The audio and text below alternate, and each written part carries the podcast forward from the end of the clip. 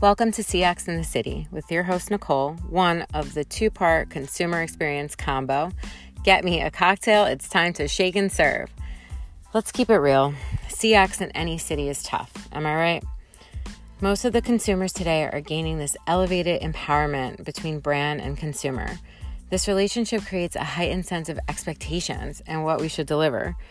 Trends like peer armies, personalization in messaging and content, custom experiences, and pure transparency are setting the tone for the current CX landscape.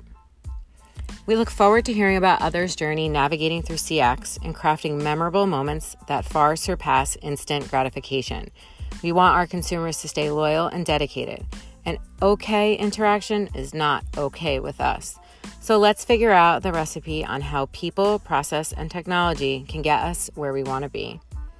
What I'd like to get out of these podcasts is to share my personal experiences and learn about others in the industry. We can really get a feel of what good CX is in every city.